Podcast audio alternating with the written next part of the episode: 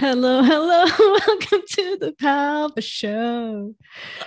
Today, my guest is Randy, and Randy is an acupuncturist in South Boston. And the reason I have Randy on is because Randy and I have a few similarities in our journey through life. One of the major ones being that we we're both homeless. And one of the things that recently came up for me is that I won't be homeless till the day I die because my body is my home, which has led me to perceive life in a completely different kind of way. Uh, and Randy works with the body as well. So I thought this would make for an interesting conversation. So welcome, Randy. Thank Round two. We try to record this before and chaos within the first 15 minutes. that is life. That is life uh, to the T. It's uh, my kid calls me accidentally extra, and the universe just has this uh, sense of humor where it's like we're gonna throw shit at you and uh, see how you handle it, which is ties perfectly into this. And we're fortunately with this, we're able to be like, okay, let's start over. yes, yes. Well, but, so right, and uh, I want to get into how you got to this point in life. You know, you were a baby, then you were brought up, oh, left yeah. the nest, and then how you handled life on your own. So, thank you, PV. Um, I'm an acupuncturist here in Boston, and uh, I kind of cottywompled through life professionally and um, personally. Uh, definitely got lost along the way um, several times, but um, I think that creates a better story uh, other than following a particular algorithm that leads to what some may perceive as success. So um, I, uh, I'm originally from Ohio. My parents moved around a lot when I was a kid. So I've lived in Ohio and Michigan and Georgia, Florida. Uh, we moved to Florida right after I graduated high school, and I started studying uh, anthropology and archaeology. And shortly after that, um, my girlfriend at the time became pregnant and uh, I had to drop out of school and basically get a job. Uh, my professional background is uh, anthropology, archaeology. Uh, I worked for New Balance for a period of time where I studied kinesiology, posturology, gait assessment. Became What's posturology? Studying how the body, um, like po- the way the body moves in your posture. Um, so that um, uh, it's a lot of uh, very similar to um, certain personal trainers that we might know that uh, deal with pressure in the body and how the pressure is distributed and how posture can increase or decrease the ability to uh, compensate um, uh, in time and space. Okay, okay. All right, continue. Sorry. Ultimately, we'll fast forward into our conversation. It stores trauma. Okay. All right. Actually, yeah, that's so relevant. Um, it, did you know that at the time you were studying it? No, I had no idea. So, um, understanding how the body moves. Then I went to massage school. Uh, with massage school, I studied uh, structural energetic therapies, neuromuscular massage, lymphatic drainage, um, sports massage, orthopedic. I got a bunch of different certifications with that. Uh, and then I um, uh, basically I became a single dad, divorced dad, and I was like, oh shit, I have to have like a real adult job. uh, so I went to fire school and then EMT school. I got hired as a firefighter. Uh, they sent me to paramedic school, and then uh, with that they sent me uh, to study engineering. And so I've got all these different degrees and certifications in my background that have professionally allowed me to cottywomple. Um, I did have some uh, life circumstances that uh, had me reevaluate different components of my life. And I went to a life coach and he put me through some exercises. And each exercise, we ultimately kept landing on acupuncture. I was like, good story, man. I've never had it, never going to do it. I'm good. I applied to PA school, PT school, chiropractic school, and nursing school. They all wanted me to do two more years of prereqs on top of all the other degrees and certifications I already had. Uh, I dragged my feet. And then finally, I applied to uh, acupuncture school, and it was like that that scene in Harry Potter where he goes to the Ollier's wand shop and uh, picks up a wand and everything like lights up, and he's like, "Oh my God, I'm a wizard." Uh, and that was me with acupuncture, which allows me to put all of these things together along with my life experiences to help people reclaim their lives and their health. Um, I'm ultimately everybody's last choice when it comes to um, their health. and then uh, I basically have to prove myself to each client as to how and why I can help them. But my professional Kadiwampaling and then all of my life experiences in the past allow me to find the trauma that's stored in their body and ultimately help them release it and not let it dictate who they are, but it's just part of their journey. Um, so, and, when yeah. you were homeless, how did you manage to muster up the will to and go out and do something instead of sit there with a sign asking for um, handouts? You know, and uh, you said you deal with you know how traumas are stored in the body and i wonder was this a traumatic experience for you throughout life and if so how did have you managed that trauma or converted it into say positive energy and kind of let it go yeah so um i became homeless in 2007 2008 um I don't remember the exact year, but um, that was, was around the same time I did too. it was a time, girl. It was a time. wow, interesting. um, I lost uh, my house to foreclosure. I lost a car for um, car repossession. I had to file bankruptcy. Uh, this was all a result of a custody battle uh, between uh, my son's mom and I. Um, I had nowhere to go um, and there was a period of time, it was about eight weeks uh, over June and July, that uh, we basically stayed at a state park at the campground. Um, and I, I, everyone's experience and their journey is completely different. Um, and it's unique to themselves. But I, I had a four-year-old, five-year-old that basically like I couldn't let him know that we were homeless. And then I also couldn't let my job, which was the fire department at the time, know that I was homeless because if anyone found out, they would take him from me. So my motivating force was not myself, it was my son. It was like living for someone else and holding it together for someone else. So while we were at the state park and we were camping, um, I basically told him we were camping each night. And then looking back on that time, it's some of our happiest memories. Like my kid did not know that we were homeless until he was 16. And it came up in conversation. He goes, Wait, what? We were homeless? I thought we were just camping for the summer. and I was like, if you sell it as a positive and you spin that negative and you find that silver lining, like I knew this moment in the in that period of time, it was so rough, like rolling pennies and quarters, dimes, um, doing paycheck cash advances at Amscot um, because I didn't have any money to pay for anything. Was like, am I going to pay for gas or am I going to pay for food for my kid?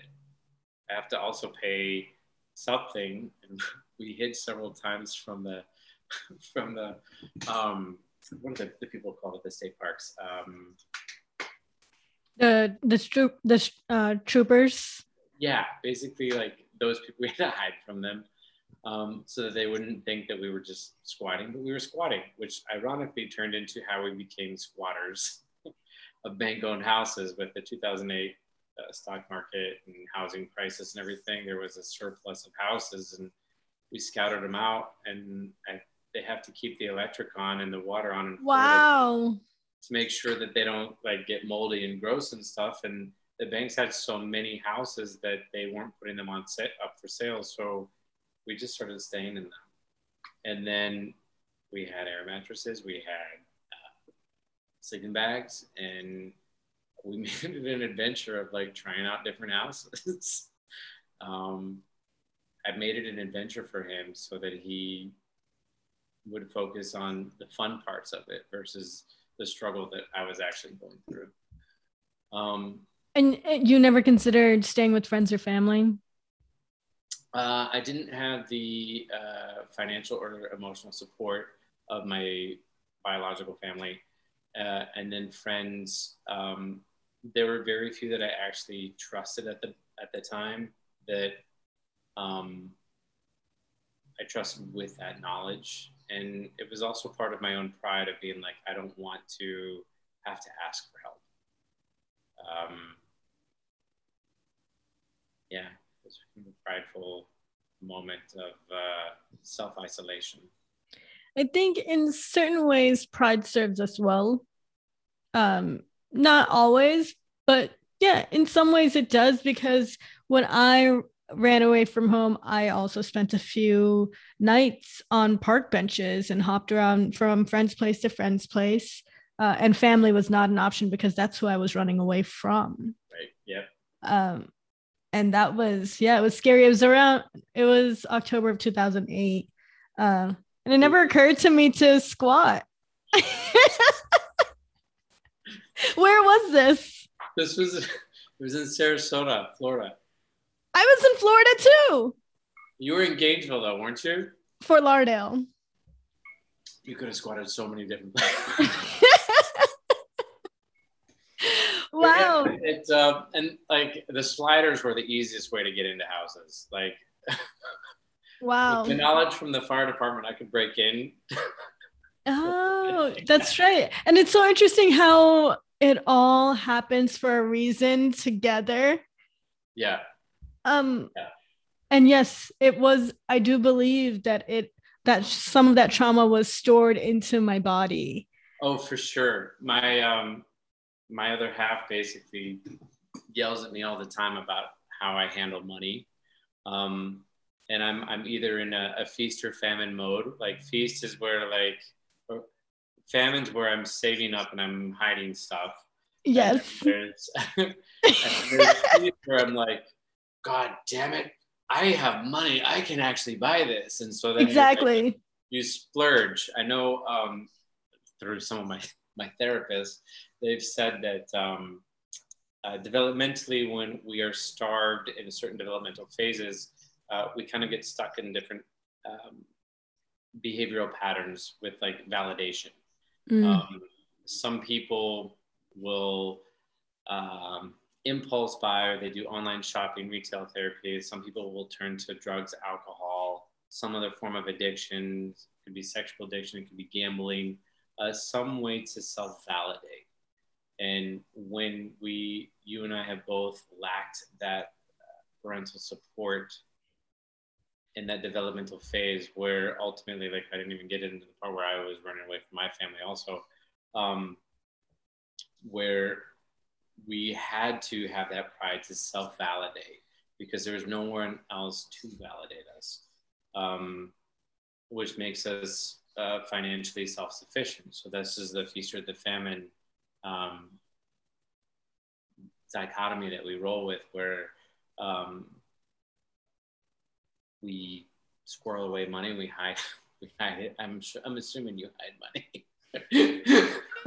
Assuming, um, yes. and you're like, I'm strategic about how where my money is. yep, yep. Strategically placing money is also hiding money or Yes. investing or yes, investing, like diversifying our bank accounts. bank portfolios and all this stuff. Like, so now we're at the point where we're like, hmm, I don't know, where uh, we see A, we see B, nope, we automatically assume C, D, E, F, G, and so we're like, oh, I'm gonna put there, there, there, there. We scroll it away, and then there's comes a moment where we're like, no, uh, where we're not getting that validation from X, Y, or Z.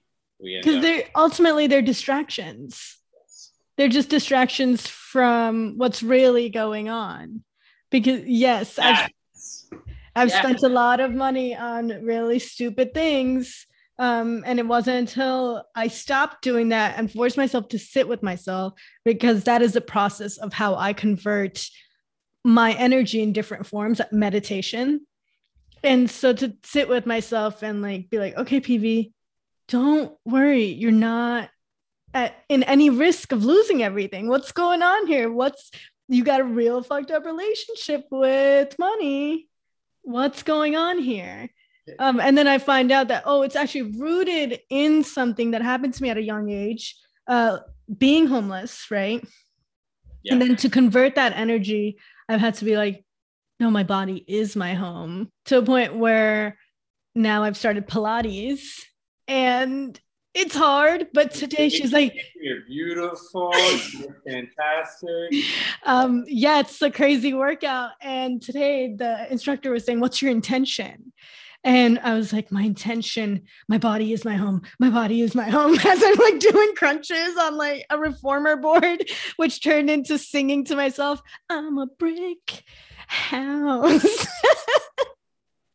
Preach. Preach.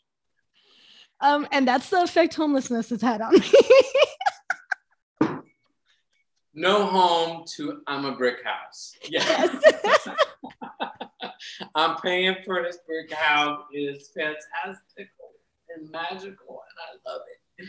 exactly. exactly. No, uh, I, I get it. Um, 100%. So, um, if we rewind to the trauma, because how and why did we become homeless? Where did we lose that uh, ability to rely on our um, our our family, right? And like, what caused us to be self-sufficient and to run away from our problems, and to choose one thing over another is uh, there's emotional trauma. There's, uh, if we're, we're reading between the lines, there's psychological, physical, potentially sexual traumas that um, many of us carry, and those traumas um, they get they get stored in the body. Um, I, I, this literally happened yesterday. I, I love this. Um, I had a client that came in, and she handed me her MRI. Um, she's 50 something year old woman uh, complaining of uh, bilateral carpal tunnel, so like numbness and tingling in her in her wrists. Uh, she works in finance. Uh, she's at a computer all day long, and um, she's had the MRI. She's about to go for a, um, a nerve conduction test to see like is there a nerve issue within her hands. She's been to all these different people. Nobody can really figure out what's going on with her, and they had recommended doing a bilateral carpal tunnel surgery. So invasive. It's it's it's not nice. So uh, she hands me her MRI, and within the first, I want to say 15, 20 seconds, I looked at her MRI and I saw something that's like it was like a punch in the face to me, and I was like, "Have you ever been choked? Have you ever had a near drowning? Have you ever had a concussion? Any car accidents? Has there been any head injuries?" From her hands, you were able to tell that from her hands. No, it was from her MRI of her neck. Oh, from her MRI. it was from her MRI of her neck. Um, there's, um, I can actually show you because I'm at the office. Um, she had here. I love that you just have a skull readily available. Everything that I do in the office is all about education because if people are not, uh, people end up coming here trying to reclaim their health. And if they're not an educated health consumer and they don't know who, what, when, where, why, how, then they just become a victim of their, their own ignorance. It's Yeah. like me taking a car into the car shop and I have no idea what's wrong with it. I hear something going on, just fix it. And they could add X, Y, and Z and they could do all these tests. But uh, if you have someone that really talks to you and under like listens to what you're telling them is going on with the car, you're like, oh, I don't have to do all this extra stuff. It's most likely this, and this is how we can tell. Uh, with the body, a lot of Western medicine ends up trying to uh, compartmentalize issues instead of looking at the body as a whole. Instead of looking at that the, the body as a house, they want to break it down into pieces. Mm. It's like, Yeah. okay, well, yeah, you have a leak in your kitchen, but where's the leak coming from? Yeah. You have a bathroom above the kitchen is leaking. That's why. So if we just fix the leak in the kitchen without fixing the leak in the bathroom, it's still going to just perpetuate. So we have to figure out as to why there's issues within the body. And yes, your body is a temple. So if it's a temple, how are you going to keep it healthy and safe and running?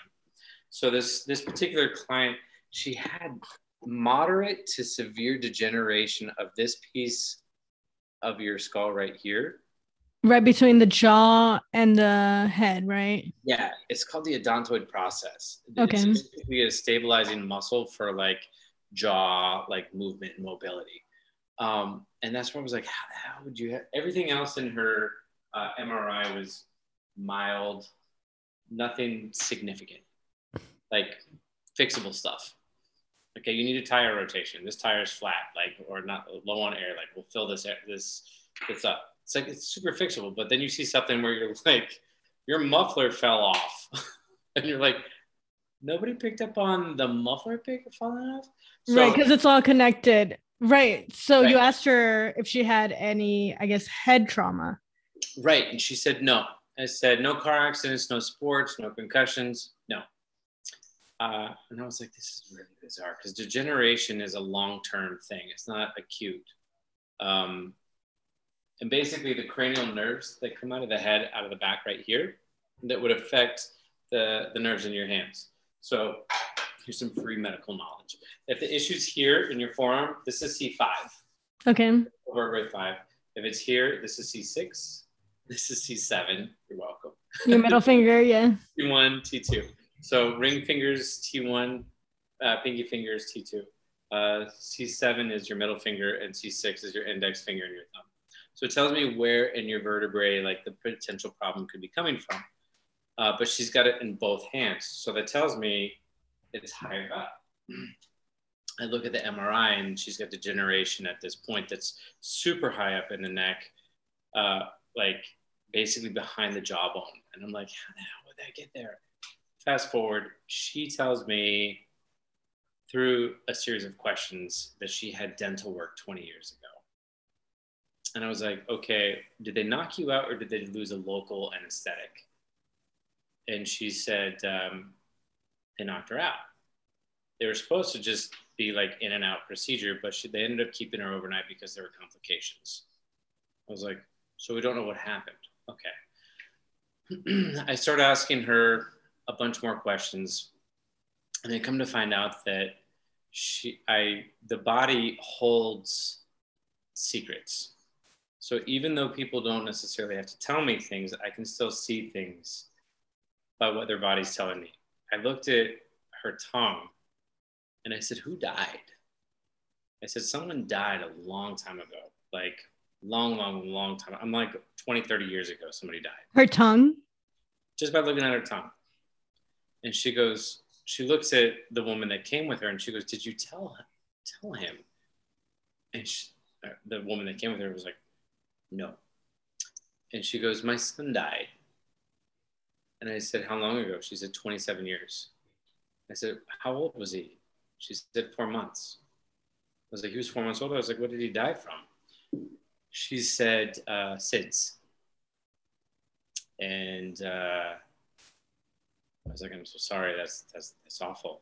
Um, it's like, were you the one that found him? And she said, no. It was the first day I returned back to work after maternity leave. I dropped him off at uh, a daycare, and they called me at work and told me that when they went to wake him up from his nap, that he was gone. Wow. And so all this time, the very first thing that I saw with her MRI was that there was degeneration at this bony landmark here. And then I had asked the questions Had you been choked? Have you had head trauma? Have you had this? Have you had that? And everything was no. But if you think about that trauma that she had, that loss of a child, and that guilt and that grief, all these years of the pulling back and like, I can't imagine that phone call, like the trauma that that woman has gone through all these years with her neck like pulling back. this position is basically what she's stuck in, where it's like the head's back and the chest is up. And so it's like, if you imagine getting choked, that's exa- exactly what it is.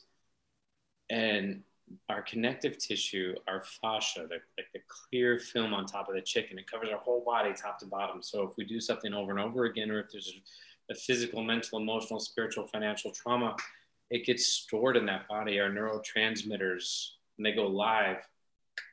Um, and then all of a sudden, there's this trauma. The fascia seizes up to protect the tissue, the underlying tissue. So with you and me being homeless, this traumatized, like we're running from our problems, which if you fast forward or like rewind back to what that trauma could have been, and we had issues at home that we ran away from, that we didn't feel like we could be there. We didn't have a home. So it was better to not have any uh, home or family than it would be to stay there. So that trauma is what created the homelessness. The homelessness is a symptom, it's not a cause of a problem. So with this woman, with her degeneration of this part of her neck right there, the 12 cranial nerves, which basically affect the hands, they can't, certain ones that affect the hands, um, are basically their support structure to give them form is rotting away. So, um, wow, this is so fascinating. I'm having a light bulb go off in my head right now because I, I have this problem where I walk like I'm constantly falling forward as if I'm getting ready to run. And it's like it's really connecting to wow like from like running away from yes. my house and i've like yes. lived my life in that pattern. And even then like all of the things i've done a lot of people say wow pv you've done so much in such a short period of time. It's like i've just been running through life just like a lot just doing a lot distracting myself it's all distraction so she's like wait I came in for numbness and tingling in my hands, and somehow you tracked it back to my child passing away. I asked her, I was like, How many kids did you have? And she said, Just one. I was like, How many pregnancies? She had five. The other four were miscarriages. So her body basically just was like, I'm not doing this again. Like, I don't want to have to deal with the emotional. So she's running away from the problem. She ended up getting divorced. She's remarried. She's now happily remarried, but she never had any more kids um, of her own. And then um, she's working, and she's like, "Well, why all of a sudden are these problems showing up? Like, this wasn't here 18 months ago." it's like there's this thing called COVID, mm. and our stress. Everything that we eat gets broken down either into a fat, a protein, or a sugar. The sugar is basically spending cash in our body protein is going to be our savings account. And we don't really tap into our savings account because we're running. Mm. So your hmm. body can't eat the muscle or the protein because you're using it. So the fat, which is essentially our 401k, what happens if we take a, if we borrow on our 401k, we get hit with a, a tax penalty, right? When our body, that ultimately is like, it's easier to break into an a window that's already been broken once rather than to break a brand new door open. Because the fat, what our body's after is vitamin D3, and there's other micronutrients that it could be after. But ultimately, like your body's trying to get this foundation of our hormones, whether it's if it's an emotion of fear or anxiety or depression or um, whatever your fear or like whatever your emotion could be that's like perpetuating and like plaguing you um, that takes energy to run that. That takes money. And so, where's that money going to come from if you don't have the spending cash and you don't have the savings? You're going to take it from the 401k. So ultimately, your body ends up trying to eat itself. This is why women are prone to osteopenia, osteoporosis, osteomalacia. Whereas vitamin D3 is stored in our bones. So if you're not getting the nutrients from the food that you're eating because you're not eating enough because we're homeless, rolling pennies and quarters, dimes, trying to figure out what I make mm-hmm. Right. A mindset or of scarcity. Scarcity. Your body is trying to is like, okay, well, we can't use the muscles because we need to run. So let's go into our 401k. And so with COVID, it screwed everybody. Where do we get D3 from? The sun. Nobody went outside. Everybody was scared. Everybody's emotions were high. So like our our, our, our, expenditure for that month was beyond what our budget was. So if you're trying Right. to spend on the budget, you have to pull from someplace else, and then you get boom. So this is why all of a sudden she now has bilateral numbness and tingling in her hands because COVID has affected her, and her body's attacking a place that's been affected from so long ago. Just uh just to clarify, when you say COVID, you don't mean the virus itself, but the closures that came as a result of the pandemic. the anxieties, the depressions, the fears, the frustrations, the resentment, the grief, all of these emotions plaguing us, not necessarily the virus, no. Um, it's just the, the mental status of everyone um, from COVID has really affected us and changed our ourselves, which our homes became essentially a no longer a sanctuary. It Like a prison. became a prison. And then we became prisoners in our not only our home but in our bodies.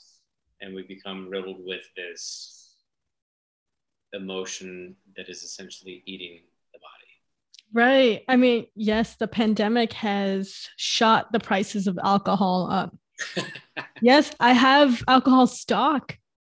And uh it has really increased over the past year. I even there's even a guy downstairs that I, I have seen him just order food all year long and he's just I've seen him grow. I've seen his body pack on fat. Um, and that's what COVID's doing to us. It's locking us in our homes and our minds. so our bodies can yes be a temple but it can also be a prison Yes. and then the secret killer that nobody thinks about is our past traumas and how our past traumas can come back and haunt us Yeah. Express themselves in stress, right? And anxieties. in different ways. Yep. So when I have a client, like the, the thing that tipped me off was that degeneration at this point. I was like, what would cause long term degeneration at this point? Um, yeah, the dental work, the dental work was 20 years ago, but her son passed 27 years ago. So it's insult on injury on injury on it just keeps perpetuating and nobody's addressed it and I looked at her after I had to show her multiple different potential algorithms of how I could get to the same answer. I showed her them all. I wrote them all out on the board, and I was like, "I am so sorry that no one has found this or explained this to you like this earlier." And that was the moment that it clicked to her, and she just melted. She just, I think she finally allowed herself to start to grieve, um, to process that, and to release that um, in the neck because if she had never fully processed and grieved her son's loss, and then she's in this same position unconscious, and people are digging and grinding on her her jaw, that's like more injury, that's more trauma. And then she's sitting at a desk like this, and then she's dealing with stress, and she's not going outside, and then there's COVID. Like, there's going to be problems. Um, but how do you how do you unlock that? How do you release that? There's a silver lining in there somewhere for everybody. Like, yeah, that's the question I was gonna ask. Like, so Yeah, okay, there's, how do there's you? a silver lining in there for everybody. It's like, okay, so um, my traumatized childhood, uh, my parents used to use toys as a, a form of punishment because I was nonverbal till I was almost four, and they were trying to get me to articulate and use my words. Now I can't shut up. Making up for lost time. Making up.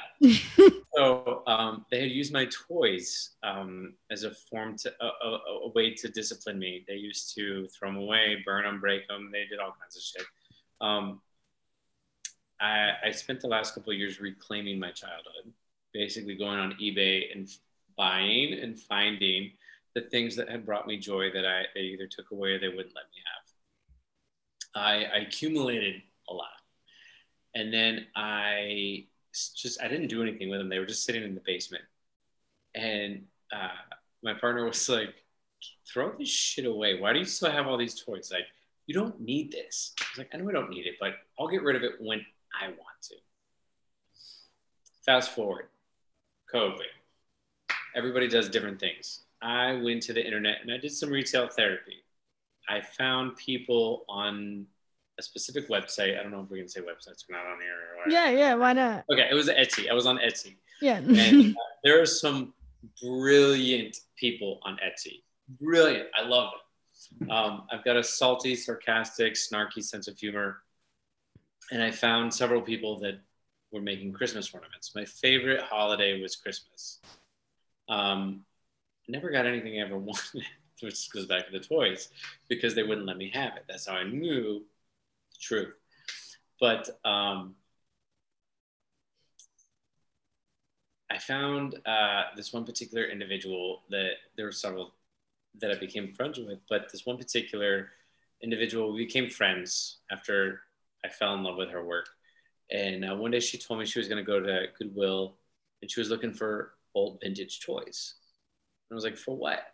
And she goes, I'm, I need to buy some because I want to turn them into Christmas ornaments and like put funny sayings on it and then sell that. And it was like, what kind of toys? So she tells me, and I was like, don't buy anything. I sent her 22 boxes, 20, 22 boxes of old vintage 80s toys. And I repurposed. So, one, I reclaimed my trauma. I didn't let it dictate who I was. I brought it back and I was like, this is mine. When I'm ready, I'll let it go. Then I found someone who brought me so much joy by the shit that she made. And she, she makes it for Christmas, which is my favorite holiday.